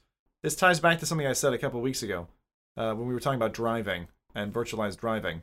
So the same thing is true in the medical industry. Like lawsuits and people dying on the table is a huge deal for doctors these days. I mean, you can you can spend ten years, you know, and then one patient dies, and boom, there goes your ability to operate. Having something like this as that training block, and Mike, to your point, not having a real live cadaver, being able to take those baby steps and learn the skill first on a technical basis, and then trial it. The closer they bring those two together, um, I think it will have real ramifications for, as I said, insurance firms who are wanting the assurance that the person behind the driving wheel or the person behind the scalpel knows what they're doing. Yeah. Yeah, that's right. It would be interesting actually if they combine something like this with the dispatch experience that you mentioned. So you're you're you're operating, but under this immense pressure of everything that's going on around you. So imagine this, like say if you you did that, but like for medical uh, medics, I mean uh, military medics, for example. Like say you had a, a medic training. So you have to do this procedure, but whilst that's happening, there's like a war zone going on around you, and there's like uh, shouting from your colleagues and teammates that you need to get out of there. For example, you can almost simulate a battlefield experience to put you under that real that that stress. So then, when it does come to maybe doing it in the real world, you're kind of like you're ready for it in, in a way. So that would be interesting as well, right? Yeah, indeed. And the thing is, I mean, I, I myself, I do this quite often. I mean, I uh, I work with, with rats and with mice and uh, all kinds of animals. Uh, so this this I do what you just saw in the video. I do that quite often. Uh, but the thing is, uh, a lot of that is tactile, tactile force, tactile feedback, like Nate said as well. And I think this is a great first step to get like people uh, a little bit more comfortable with the fact that they're going to be cutting open uh, a live rat or a, uh, or a dead rat for that matter, um, depending on the research that you're doing, I guess. But um, the thing is that you will never be able, well, never, I'll never say never, of course, but within the coming years won't be able to like replace like the real thing. You will still need to get that that real tactile feedback. Every rat is a bit different. Um, but as as a first step learning how to do this knowing you know where is what located for example eh? if you need to get the liver out or you need to get whatever out then hmm. you, it is nice to get that in a, in a, in a more visual way than just from a textbook i think so as a learning platform i, I think it's it's useful but you will still need to practice on on at this point in time at live or dead animals. I think the hardware is just I not far enough for this yet. Hmm. That's basically what you're saying as well. Yeah, Yeah. yeah. Well, the tactile side is something like anytime you push a button in VR and feel that disappointment. Uh, actually, what I've found has been successful, just to touch on it really quickly, is where I think, like, I saw Rec Room, some of their recent GUI changes are that if it's a depressible button, in other words, you're pressing it, but it doesn't, it's not like touch it here. It, it, it like has like a push to it and you feel tactile feedback as you're traveling through the button. I find that's very good. And the second thing I've seen in only a small number of games is where it's not your hands touching something, but you pick up something that then touches the thing. So you, you're not expecting to feel it, and that feels great. So those two options really work. But I was going to ask you guys a question because it's fun to see uh, as we all get to know each other better. Um, who here has dis- dissected something, and if so, what? Uh, no. No, there's nothing in the like the the UK education system that says you have to dissect a you know a fish or something. no. Never. Okay. It How do you have part like of your a job? Uh, I I've dissected uh, rats, mice, rabbits, uh, fish, crabs, worms, a human brain. Um, Human brain. Whoa. yeah. Um, chicken. That's nasty. That's so nasty. Chicken. Oh. Um, Jesus. Because there was like, I never had to do it, thankfully, but uh, my high school back in the States, um, like the senior project was you ended up, you, you graded up, you went worm, fish, you know, like that, and you ended up with a cow at the end, and you did a did a cow as a class or something like that. Wow. What about Nathie? What about where you are? No. But I like that? as, as I said before, it- like over here they see it as a meme. Like you see all kinds of shows where they're like uh, school kids in America and they have like the frog, you know, like the, the the classic frog. They need to do stuff with that. But no, over here that's not really. But I mean, I'm sure that if someone at our school had the input to say like, "Hey, I want to do this," then the teacher would actually say like, "Yeah, sure, uh, we can do that." Not for the whole class, but if someone was like really interested in like I learning really about to cut that. something open, teacher. But let's say if I could pick something to to like research, I would go for a brain too. I mean, that must be very interesting. Seems so cool. Yeah, that that's kind of cool. I kinda mean, really uh, neat thing chickens and hands-on. stuff. Yeah, no, thank you. But a brain, okay, yeah, that's kind of cool. I like that. nasty. What about it's the nastiest thing that I've done. Just because you know it's human, that's already uh, Yeah, that that's a huge, yeah. Well, a huge, uh, huge thing. And it's also it's so because when you see like a brain like movies all like flubbery and stuff, but it's so rigid, but it's cut so smooth. It's so weird. It's it's so weird. Yeah. Did you ever have to dissect anything, Austin? In obviously being from the states. Well, most people do. Um, like for instance, what he was talking about, most people do dissect a frog. Like Yeah. that's almost, that's something that just about anybody here has done. But Yeah. for whatever reason, I never had to, so I I don't have that same experience. Yeah. You're not missing much. A horrible smell of formaldehyde is all you're missing. Okay, sorry. Yeah. Another one of Zim's side jumps. there you go. Yeah. Oh, I think we. Oh, there he's back. Um, so yeah, I'd be interested yeah, in the got a in the, in the in the in the chat what you guys uh, think of this and kind of. I think we're kind of done with the kind of medical VR stuff now. You know, ending it on a bit of a gruesome note, but uh, it is very very interesting. We could talk about this for hours, uh, but I'd be interested to know what you guys think of this, uh, and then we can kind of move on to some uh, other topics and some games as well, because I'm sure that's probably what you guys are going to be interested in. Uh, So if you've got any comments or questions for Rowdy, being the the, the brain surgeon that he is, uh, then chuck them in the comments. Uh, we'd, we'd love to know. I was so worried that someone was going to come in and be like, "Does he work in a restaurant?" 'Cause I don't wanna yeah. It serves like the Indiana Jones monkey brains, you know, like type. exactly. Yeah. I think that the two like things you should check out is like uh, you know if you're interested in getting like a peek into that kind of stuff. Like uh, the lab, for example, has like uh, that scanner you can use. That's really cool. I like that. And also there's one that was an Oculus Home. I forgot like the name. You fly through the the neuro system or something in like a spaceship, and it's kind of interesting in a way. Like let's say I was never really interested in like the human body in a way.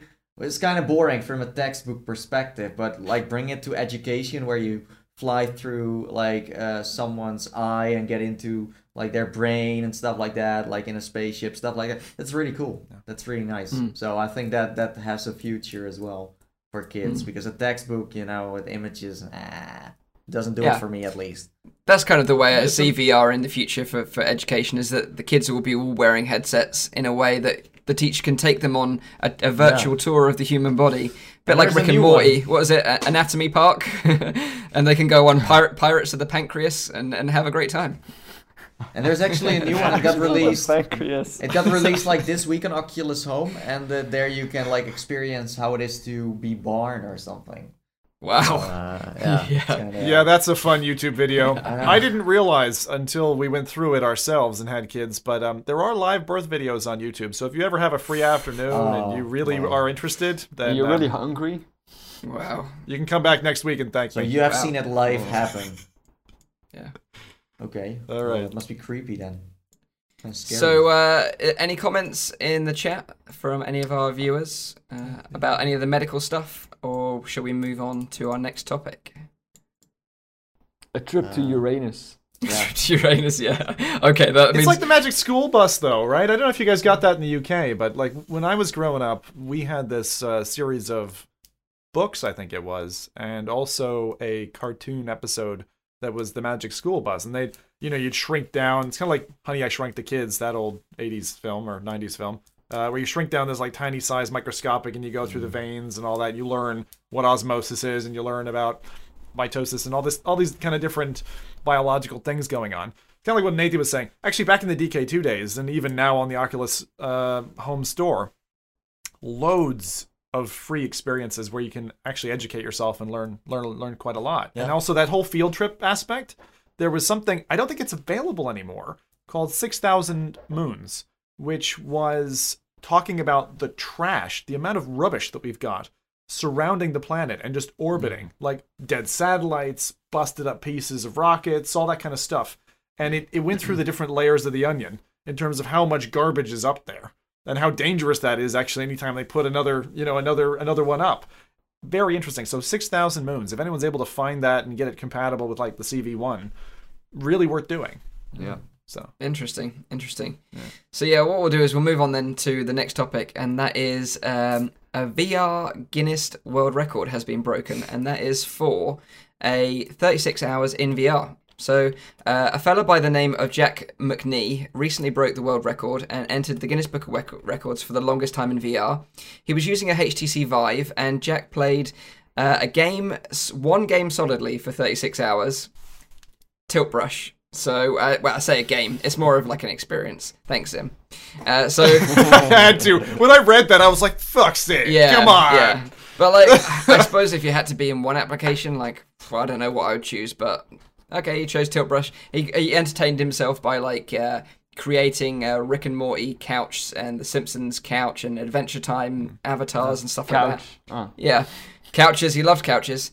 Uh, and throughout the session, he collected donations for the Reach Foundation for helping children. So that is kind of cool. That's really Um, and uh, so Bro actually has some experience of doing like really long sessions in VR. Like you've actually done like a, a live marathon, right? Uh, where you've you've spent many many hours in VR. Um, so how would you find doing this amount of time in Tilt Brush, for example, thirty six hours?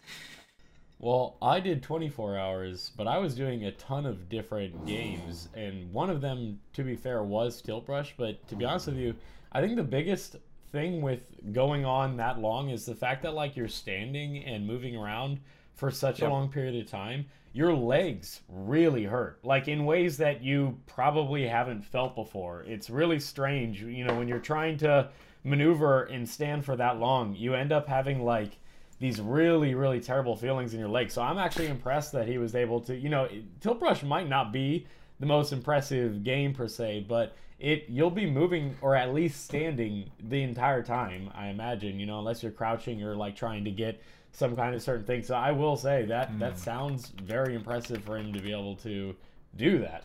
it's just a Yeah. very long time to do anything, honestly. Yeah, I, saw, I saw videos of, of people feeding him pizza. Like he didn't even take the headset off for food, which was pretty impressive. Um, so I wonder if anyone here does anyone here fancy trying to break that record? Maybe. No. But wait, wait. I- Did, he, did I he do it standing or did he do it sitting? Because I just looked up Nah, a he picture was and just he's sitting, in a sitting. chair. So there was there was periods where he was sitting as well. So I don't think it's required that you stand. As long as you're in the headset for 36 hours, I don't think it really matters.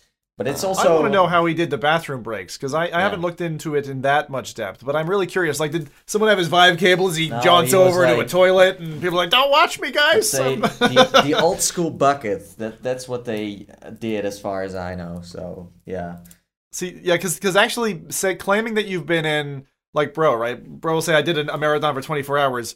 I suspect you had like a water break, or you know, you did come out in and out, and you're going through all those titles. I did 16. That's the most I've ever done. Um, I did that twice, and 16 for me was like my tangible limit. So even uh, doing a day in it, that's rough. Uh, but I think gaming for that long, even if you're sitting down playing Counter Strike, like that's not easy without falling asleep in the chair. So I also think that it's dangerous. You know, trying to push those boundaries, you can die. Yeah. You can actually just die, and there are gamers who have died. Even at like what you think like 32 hours, that's not too bad. People can die right in that period because you are stressing your body, you're stressing your heart. Be careful, right? If you're gonna really push that stuff, know what you're doing. Al- Also, bro, didn't you get like some something for your face as well? Since you had like some uh, some trouble there. One of the things that ended up happening was for an entire week after that, my the skin here wa- was just peeling away constantly. Basically, Wow. I, what I tried to do because I had a feeling this would happen is I was constantly applying uh, moisturizer to my face, but it didn't matter. It, it made no difference. Yeah, it was really bad. Honestly, it was so bad. Wow, that is legit, man.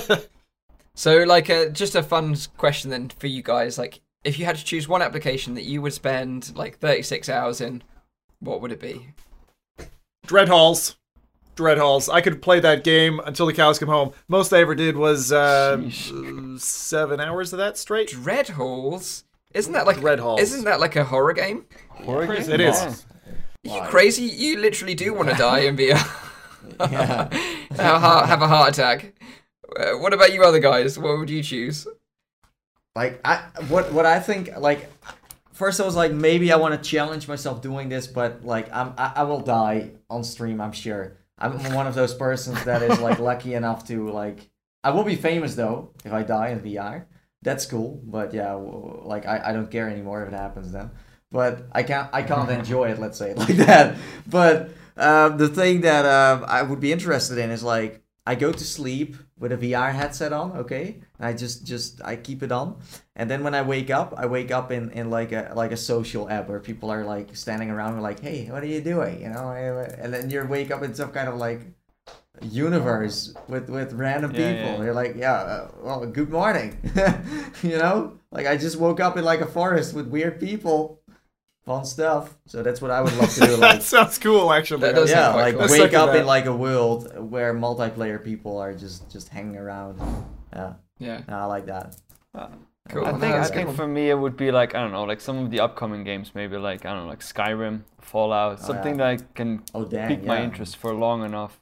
That Yeah. would be very Uh, nice, like role play that, like legit rowdy, where you just you know you camp at one spot where it's almost getting night. apocalypse. Yeah, yeah, yeah, yeah, man, yeah, man. And then you hear ghouls while you're sleeping, and then you need to like wake up because you need to grab your gun. Yeah, man. I like Yeah, that would that would be cool. Like like you say, if you set up a little campsite where it's quiet, but Yeah. you know you, you left the headset on and actually did go to sleep, and then like you say the ghouls are coming to attack you, you have to wake up and attack them. That'd be brilliant. That'd be hilarious. Yeah. Um, What's your answer to that, Mike? I don't know, like uh, probably. Well, I really want to play from from Other Suns right now, so that would be my choice because I just really want to play that game, and I haven't had time this week to play that game. Um, so yeah, I'm desperate to play it. So I guess right now that would be my choice because I think it's got a lot of, um, you know, there's a lot of variety in it with this procedurally generated levels, and so it wouldn't be so repetitive. Uh, but we'll see. Like I haven't actually tried it yet, so um, we'll see. Uh, bro, do you still have uh, that picture? Because if you can send it to me, then I'll uh, I'll show it to the stream as well. Which of one? Your, of your fla- of your flaky face. Oh, I'm sure I have a picture somewhere in my phone. I'm just not sure where it would be, and I'd have to like scroll through to try and find it. Ah, Yeah. okay, okay, cool. Yeah. So none of you guys fancy breaking this record then? Nah. No. Anyone in the chat reckon Uh, they can they can do this? Uh, it'd be interesting to see if anyone that'd be reckons they can interesting, top this one in the chat. There's uh, always some brave people out there that are like, yeah, I could smash this. Um, but yeah, maybe we could get that guy on the show one day as a guest and, and talk to him about his experiences. That might be quite interesting as a That'd guest be on the show. that'd be neat, yeah. yeah, definitely. yeah. This kind of raises the bar, doesn't it? There's going to be someone who tries now to, because like, let me VR in different places, like VR under the sea, VR on the moon, VR jumping from. Who was that German fella who jumped from like the edge of space? Oh, his Oh, yeah. uh, Blaukamp, uh, was it, or something like that? Blaukamp? F- Felix Baum. Blomkamp, yeah, whatever his his name was, like you know VR helmet from like Yeah. I don't know. People are gonna try crazy things now because the second one person has their name in the Guinness World Record book, other people are like, "Eh, I want to get in there. Yeah. Yeah. It would Yeah, be nice was- to be in there. Mm. Uh, Baldest VR user ever. yeah, yeah. So uh, while the, the chat is chatting away, I'll move on to the next topic, which is uh, Moss in on the PSVR. So this is a, a, cool game for the PSVR, and the PSVR obviously recently updated. They they kind of reiterated their version of the PSVR in a way, so you kind of got this new version of it, and it ships with a new demo disc full of uh, experiences you can try. Uh, it sort of has great titles on there like Eve Valkyrie. Job Simulator, Raw Data, Thumper, uh, all on this dem- demo disc, so you can check out the demos and then figure out if you want to buy these full titles or not. Uh, but you can also download this demo disc for free on the PlayStation Store. So if you've got a PSVR, I'd urge you to go and download that now. Because also on the disc is Moss, and uh, it's it's quite an interesting game. You play uh, a little mouse, uh, unless Rowdy's going to correct me again and say he's a rat, but I think he's a mouse. um, but it's a PlayStation exclusive, uh, where I think the mouse's name is Quill. I think that's his name. And uh, yep. looking at the trailer, it kind of reminds me of uh, Chronos in a way because it's a third third person view. Yep. I think Zim has checked this game out before a show. Is that right? Yep. Yeah, that's right. So I tried it at EGX this year, and um, I think your your comparison to to Chronos is quite on on point. You're a little bit closer to the character. Uh, Quill appears, you know, like a pipsqueak, like that size or so on, you know, in the in the environment. And you're you're kind of jumping around, and then the camera changes position every so often. So it's kind of fixed scene, get from point A to point B, and then the scenes change. So very much like Chronos in that way. Mm. And the thing that stood out to me about Moss, first the character that's designed and the animations really solid. Just very, you can tell this has been on like demo floors for like the last two years, so it is a solid.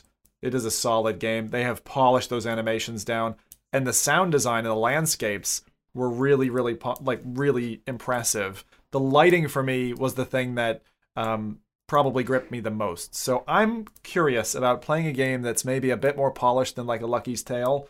Um, that is a platformer that takes it from one place to another. But the character design, the way he battles, the way when you fight like a scarab or something, and the the, the decompartmentalization of the enemy as they as they fall apart.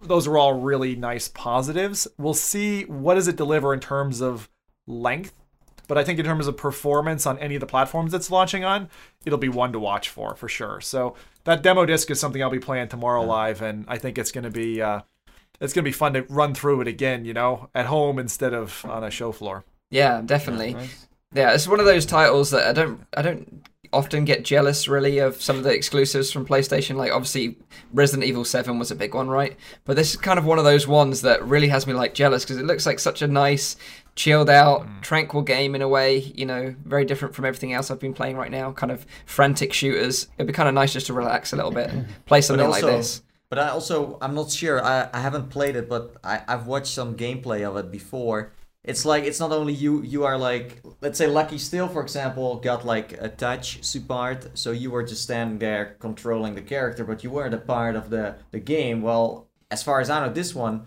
you're some kind of ghost person that can interact a bit as well and you can also help the the maybe quill out a bit i'm not sure if that's possible but you you can see like the reflection of yourself in the water for example ah. you can ah. see like little glowing like uh, move controllers so yeah, I don't know if you know more about that, Zim, but uh... yeah, um, when when you're playing, there are things you have to do with the environment to help them along. So uh, if I remember, if I'm remembering correctly, I think you, you you showed it on the reel there. There was like um almost like a bird's cage cage central housing with these doors, these panels that would open, and what you had to do was rotate it and then open the panels or get quill across to, to, a gearing mechanism that would open or close. So there's kind of like a, a puzzle slash platformy element to the game. And I think that's what you're referring to, Nate, is the kind of interactivity that you have where you're helping your little yeah. character dude come through. But he actually looks like initially you look at him and you're like, oh, he's a cute, cutesy little mouse. He actually seems a little bit badass when he's fighting enemies and stuff. Like he's got a cool little sword, you know. I like this. I like his character straight off the bat. Mm. So definitely positive. Um, I'm I'm kind of curious to see what's the length of the game going to be because I think that people yeah. on online are going to have a reaction to that. If it's you know, if it's like a, an eight hour game, I think the reaction will be positive. If it's a two hour game, uh, I think it'll be less positive. So this one actually still. uses the uh, the motion controllers or like a PS4 controller or both. Ooh, I don't remember what I used to be yeah, honest, Mike. Yeah, no, it'd be interesting. I think I think it uses both. Uh, you have options for both. I think. Um, but yeah, I, I sorry, I had I must have I must have played it with a DualShock controller because yeah. the first time I touched Move controllers was uh, was here about a I mean, week. Oh, I mean, okay. in the end, like like uh, PlayStation is the only one that has like a tracked uh, uh, gamepad too. So in the end, you're doing the same as with a move. It's just you need to be a little more creative with two hands, but in the end, it's the same kind of trick. Yeah. It's kind of cool, by the way. Like like no one really talks about that, but like you get a freaking tracked gamepad Mm. with a with a PlayStation VR. That's really really handy. Yeah. yeah. yeah, My be- but it, it's also uh, it's also janky as hell. Yeah, though, that- Nancy. I mean, the thing I would right. say I mean, yeah. when you move a single light around a scene in VR, Yeah. like I mean, yes, you can play this way, and like Rush of Blood is playable with just a gamepad, where you have two uh, guns and they're movable like this with the analog sticks, and you move this around to kind of point where you're looking. But the tracking, if you've come from PC VR, notably different. Yeah. I'd say like a forty percent it drop also, off in terms it's of the also a little bit about capability. like good game designer thing because I think like Statik, for example, the Yeah. tracking in that is it's it's so smart how they've done that uh, with the with the with the trackpad. I think that's so smart how they did that. Statik is a game that people need to know about if they've got a PSVR. It doesn't have a huge name, but the quality level, it's a puzzle game where it's basically escape the room and you're strapped, your hands are like locked to it's almost like out of the movie Saw. Yeah. but it's a little bit friendlier than Saw. the uh, your hands are trapped to some kind of like cube object that you're trying to rotate and figure out how do I work this out. And for every puzzle that you do, like the controller mapping is completely different for every one. Wow. And, And so I found that one to be really good, and the ending is, is fantastic. So And if the you, level if you do have a PSVR, so- buy so Statik. good. That's S T A K I K. I, I did that's a, I the did a role play in that in that game. When I did the videos, I, I pretended I was like really stuck in that one. that was really fun to do. That was really fun. Yeah.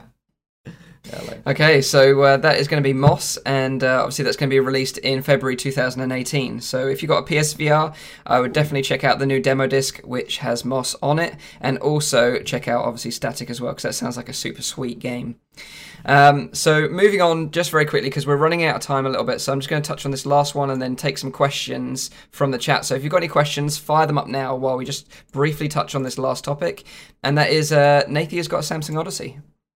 So he, he hasn't. You haven't tried it yet, though, right? You just unboxed Well, I haven't. it. I haven't had time. Like I unboxed it. I checked it out. What's in there? Uh, but I haven't really tried it yet. But I, I can show it. Here it is. Um, it's not Yeah. available in Europe, so it's kind of hard to get one. But uh, yeah, if you really want to have one, you can import one. But uh, yeah, interesting uh, about it is that it has uh, a microphone. The other ones uh, don't have a microphone, and it has headphones too. Now I'm not sure how they sound, of course, and I'm not sure how well the microphone works, but it's there, so that's really Yeah. really interesting. And yeah, for And the it- rest, it's kind of like the same. It's a different design, but it works the same. And it's got a, a manual uh, IPD adjuster, right? Is that is it like a little uh, Yeah. knob somewhere, or? Uh, I think it's this one. Oh yeah, Here. okay, yeah. Yeah. So you can adjust uh, basically the lens spacing to, Yeah, to suit your own eyes. Oh yeah, we can see that. Yeah, that's nice. Uh, So Nathan, what was the what was the physical form factor piece that you were you were talking about the back head strap that looks a little bit PSVR-y uh, on the back. So uh, maybe you could just ma- could you put it on actually for Yeah, a second sure. just so we can see how it Sure, I can put it on. how it goes because it looks very much like a PSVR in terms of its Yeah. actual form Yeah, I factor. was It thinking the does. same. yeah, But the PSVR does have a very good des- design, I think, in does. terms of comfort. But does this flip up? Does it actually have the ability to, to flip the lens up? No. I think that's one of the. no, It doesn't. it's the it's the it's the only one that haven't- doesn't. No. Well, that's what you don't get then. Yeah, yeah, yeah, yeah, yeah. yeah. So so there we have it. We have the uh, Nathie confirmed in uh, Samsung Odyssey. Yeah. And where does this? Uh, this is the, the most expensive of the headsets, or am I wrong? Yeah, it's the most expensive Windows mixed reality headset, um, and like and like Nathan said, it's, it's it's the only one that isn't actually available in Europe. Uh, you have to import one from the states if you want one. Uh, but you know, as we've discussed Windows mixed reality before, it's the one with the highest specs in a way. It's got the biggest uh, resolution out of the others. It's got the same field of view as the top end Windows mixed reality headsets, uh, but it's the only one with built-in audio and mic, which was one of my biggest criticisms of the rest of the Windows mixed reality headsets. So uh, yeah, I'll be really interested to see how you get on with this one over the next week or so, Nathan, when you got chance to uh, check it out. Yeah. It looks nice. So wait, you've imported it. So uh, if you if you end up wanting to return it, that's going to be a little challenging. Well, I mean, uh, usually for research I don't re- like return anything, but uh, like if I would return it or there would be something wrong with it, then yes. Um, but funny enough, I will be getting another one. So uh, if Oh, yeah. if there's something wrong with this one, then you know. Um, it's funny that I imported one and then uh, a few days later um, I got an email from Altspace saying like, "Hey, do you want one for, you know, for our uh, uh, app?" So I was like, "How is that gonna work?" Because Mike has had one, um, and it had no microphone. So we were like, "How is that even gonna work?" Well, there you go. It has a microphone. So uh, that's why they were just waiting for this one to come out. Um, I'm also I, I can also show the box if you guys want. I mean, I'm not sure that's Yeah, really sure, go for it. Yeah, Uh, let Yeah. me just grab it for a second then. sure. And uh, while while we're waiting for Nathie to grab the box, is there any sort of questions in the chat? Maybe any questions for Nathie? Anyone want to see anything specifically about the Samsung Odyssey? He won't necessarily be able to hear us now because he's out of his uh, headset. But uh, they were asking when his when his review's coming, which I would imagine on 80 timescales is probably sometime this week. Yeah, yeah. No idea. we got like a it's pretty pretty hectic schedule because like we've mentioned in a previous show just recently, there's just so many titles coming out right now. It is ridiculous. Uh, Absolutely bombing. I- yeah, yeah, yeah. There's just the- loads of stuff. the in. list of VR titles for me to check out are like growing exponentially by the day, and From Other Suns is right there at the top right now. I'm desperate to try that game, uh, so that's going to be the one I'm going to be jumping into next. Uh, but here's Nathie uh, with his box, so we can have a quick look at the box if, it if came you in. like a box, then uh, this is it. Yeah, that's nice. I mean, I opened it and it was like pretty straightforward. I had two controllers, a warranty, uh, a manual, and uh, the headset. It's interesting though that it, it just says HMD Odyssey and it doesn't mention mixed reality on it. The box does it in any way? No, yeah, that's odd, isn't it? Not that I know. Yeah, because I the the Dell one that I had and the other ones that I mm-hmm. see I saw all kind of used the mixed reality branding in a way to kind of advertise it on the box. So maybe it's Yeah. interesting that Samsung dropped that. But also, I don't think the manual did didn't say anything about like about mixed reality. Yeah, well, it does. Yeah. Okay. With this hand-mounted display, HMD, you can enjoy the mixed reality MR by connecting it to your computer. So they really also say like mixed reality MR uh, and Right. VR. Uh, the mixed reality reflects your movement in real life, and you can simultaneously uh, share the experience with others. You can view various images, videos, web pages, or games.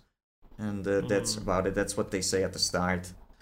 There's some questions here, Nathan. So um, they're asking if the Samsung headset is is comparable with the Vive, and I guess first off, they're different platforms essentially. But um, you're you're going to be giving you're going to be sharing your opinions of this. Um, when was the question? when I'm going to do that. Well, um, the thing why I haven't tried it out yet is for two reasons. Like there are so many titles coming out, I have almost no time to even check out my hardware. Um, and second reason is um, so this is like the first issue uh, I encountered is that uh, the controllers do not like uh, they work together with the headset, of course, but they are connected with Bluetooth through your PC. So uh, you need to have like an actual uh, like uh, transmitter The Blu- to Bluetooth adapter. yeah, yeah, yeah. So uh, if you don't have that, then that's your first problem already. After getting very excited to give it a try. Now, as Yeah. far as I know, I do have like uh, something like that, but I do need to look into that. So I was like, yeah, let's just uh, uh, go and uh, set it up. But it didn't tell me anything about like, yeah, maybe you're missing this. So it's just like searching for these uh, controllers, you know. But it's not telling me like what I should really use to get these things to work. Let's say if, Yeah. if you're a noob, then you don't know about that. So Yeah. that was like the first uh, thing I noticed right away. And yeah, as Mike said, I mean, I haven't tried these uh, out yet, but they feel very cheap in a way, you know. Um, but again, like um, I don't want to really compare these to the Rift or the Vive because that's not really what they are made for. Um, and also, um, you you need to know that the Vive and the Rift. I, I said this before to you guys. Like it's made for a different price. You know, this is what you get for 400 500 bucks this is what you can make for that price while the rift and the vive have been made for a much bigger price and are now really cheap so mm. telling people like what should i buy a vive or you know a, a mixed reality headset or a rift then that's an easy answer but Yeah. you got you shouldn't compare them in a way. But Yeah, like yeah. as I as far as I have seen this and how it introduces itself when I open the box, it's really like a development uh, thing, like a, for developers. Not really, it do- doesn't feel like a consumer kind of thing. But it's so cool to hold like a headset and say like this is a Samsung VR headset. I mean, we're so far into the future now where you can just have like a, a Samsung VR headset. So I do like it. Your VR. Sorry. yeah, yeah, to- but like like I mean but I know what you mean. yeah, like like PC wise. So that's gonna Yeah. be so cool. Yeah. Everyone can just pick their own brand soon and say like, okay, I like this and and and go for it, you know. And then there's so many. yeah. I think that will open up the market even more, where people say like, Yeah. hey, I like Samsung, I like uh, Dell, uh, whatever. I want to fax out of my uh, headset, uh, no problem. But yeah, like Can you, you show say, the um, box one more time? Sorry. Can you show the box one yeah, more time? Yeah, sure. Like like you said, Nathie, uh, just there though about the Bluetooth, like it was the same. It, it mirrors the same issues that I was having when I set up the Dell initially. Is because none of these headsets come with a Bluetooth dongle in the box, so you have to set up your own Bluetooth, which you know I had built into my motherboard, but it wasn't strong enough to connect just through my motherboard's Bluetooth. You had to uh, connect the antenna, and the antenna was in like my motherboard's box, which was like Yeah. way up in the loft. So I had to dig out that box because no one uses really any Bluetooth accessories with their PC. Like, so I had to dig that thing out and then connect it, and then I finally got it working. But it's it's a it's a, it's a strange thing that they don't include this Bluetooth dongle in the box just to make that setup procedure much easier for people, especially they're because not expensive. Exactly, and and because Yeah. their whole motto is that they're designed to be easy to use for people that aren't necessarily uh, you know familiar with VR products. Yeah. That kind of just baffles me that they didn't include that in the box. Yeah. Yeah. Yeah. But yeah, so uh, we'll we'll wrap up the show there because uh, we're sort of getting on to about an hour and a half now. So unless there's any other standout topic uh, uh, comments or questions in the chat, then uh, we'll wrap this the one up. The only thing here, Mike, I was just gonna say because Nathie, Nathie um, uh, said it. He said it. Look, if you're if you're trying to decide between a Windows MR headset and you know PC VR, that the the choice is obvious. But I don't think we we've said it this episode that actually the PC VR market right now with the suppressed pricing and the ease of setup out of the box for this group, I believe. Hopefully, I'm not speaking out of turn here, but that's our choice. Yeah, like the, the the you know the Rift or the Vive is the clear choice right now. Is is what we're saying. Yeah, you know I, I would wait until this uh, Windows uh, market develops more. Uh, certainly, having access to the Steam VR store is a big uh, a big thing. And like I know that there's some people that have developed ways of accessing it right Wait, now. Mike, but I, I can't hear you. Okay. Uh, Hashtag you're uh, you're getting a bit a bit funky there. He just started Okay. his epic speech and then uh, it starts to go funny. That's Is that better? I know. Yeah, Yeah, now you're fine Okay, now. Yeah. so so all I'd say is uh, we'd wait we'd wait right now. Uh, you know, stick to the stick to the, the known platforms, the Rift and the Vive, and see what happens in the future. So Yeah. unless we've got anything But anything let's else, say, yeah, I mean, if you're a big fan of VR and you got all the headsets, then yeah, of course you need to have this. I mean, it's just one of those collector pieces you want to have on your shelf. Like at Pokemon Go, them, you know? got to collect them Yeah, all, no. got to catch That's them all, true. right? Um, so yeah, tip for everyone from Europe: if you want to get one and you're like one of those early adopters and you want to just try everything out that is like getting sold in America and everywhere else, uh, you can just import it. And there's so many ways to do that. Yeah, ask your friends. You got companies doing it. Um, it is kind of expensive, of course, but uh, yeah, we don't know when it's gonna come out in Europe, so you can wait those like two, three months or maybe weeks. I don't know. That's the risk of like being a VR fan, you know. So, but it's cool There to have it here. I mean, it looks nice. I like the design at least. So uh, yeah. Nice one. Okay, guys, so we're going to wrap it up. So, like uh, I said at the very beginning, this is a weekly AR, VR, and MR show, talk show that is live streamed every Saturday on Nathie's YouTube channel. You can tune into the show live at 4 p.m. in Europe, 3 p.m. in the UK, and 10 a.m. in Central US. If you missed the podcast, you can catch up with it every Sunday, where I upload the whole video to my own YouTube channel, Virtual Reality Oasis. Or alternatively, you can check out the audio only version, which is available on Google Play Music or on iTunes. So, thanks again for joining us. We're having a ton of fun making this show, so I hope you guys are enjoying it too. And uh, we'll see you next week. Thanks, guys. Bye bye. Cheers. Bye bye. See ya.